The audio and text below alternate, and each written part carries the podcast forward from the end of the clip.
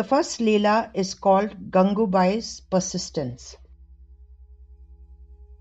In chapter 36 of the Sri Sai Satcharita, the wonderful Leela of Gangubai and Sakaram Aurangabadkar is given. Although Gangubai was married for 27 years, she was unable to conceive and bear children. Having heard of Baba's divinity and compassionate Leelas, she came to Shirdi along with her stepson Vishwanath to seek Baba's blessings. Gangubai sought Shama's help and through his intercession offered a coconut to Baba, and the rest is history. The Aurangabadkar ancestral home is in Sholapur. They were goldsmiths by profession, and Sakaram owned a jewelry shop and was very affluent. He was respected for his righteousness and honesty. At that time, there were no financial banks, so Sakaram also had a pawn brokerage business. At that time, it was common practice for a man to remarry if his wife did not bear children. Thus, Sakaram remarried and had a son who was named Vishwanath. Gangubai was affluent, wore a lot of jewelry, and was well dressed. Nonetheless, she was extremely saddened by the fact that she was unable to conceive, and everybody called her Vanjoti, a derogatory name for barren women. Society was very unkind to infertile women and treated them like a curse of society. Consequently, she was hurt and destroyed and unable to enjoy her affluence. She sought the refuge in God.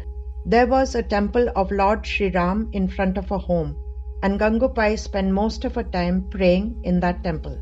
She observed numerous fasts, like performing Rudra Abhishek to Lord Shiva during the holy month of Shravan.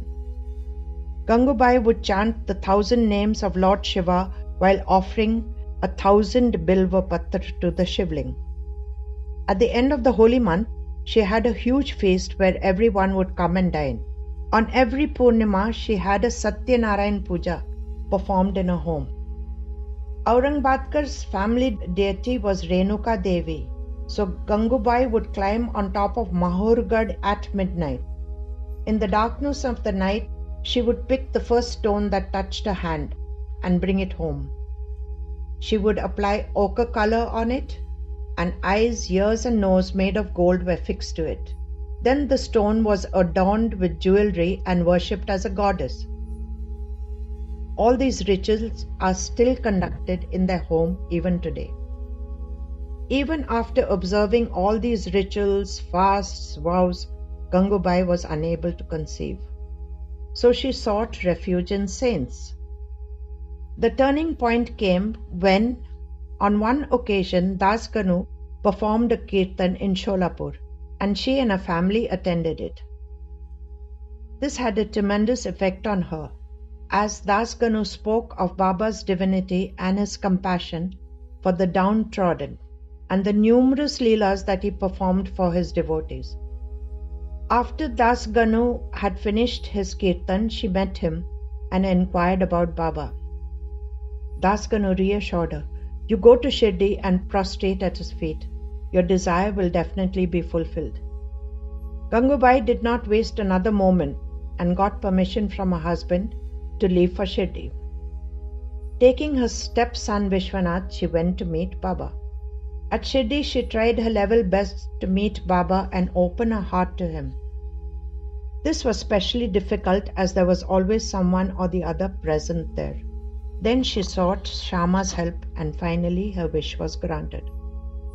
Gangubai and Vishwanath stayed in Shirdi for two months and her persistence paid off.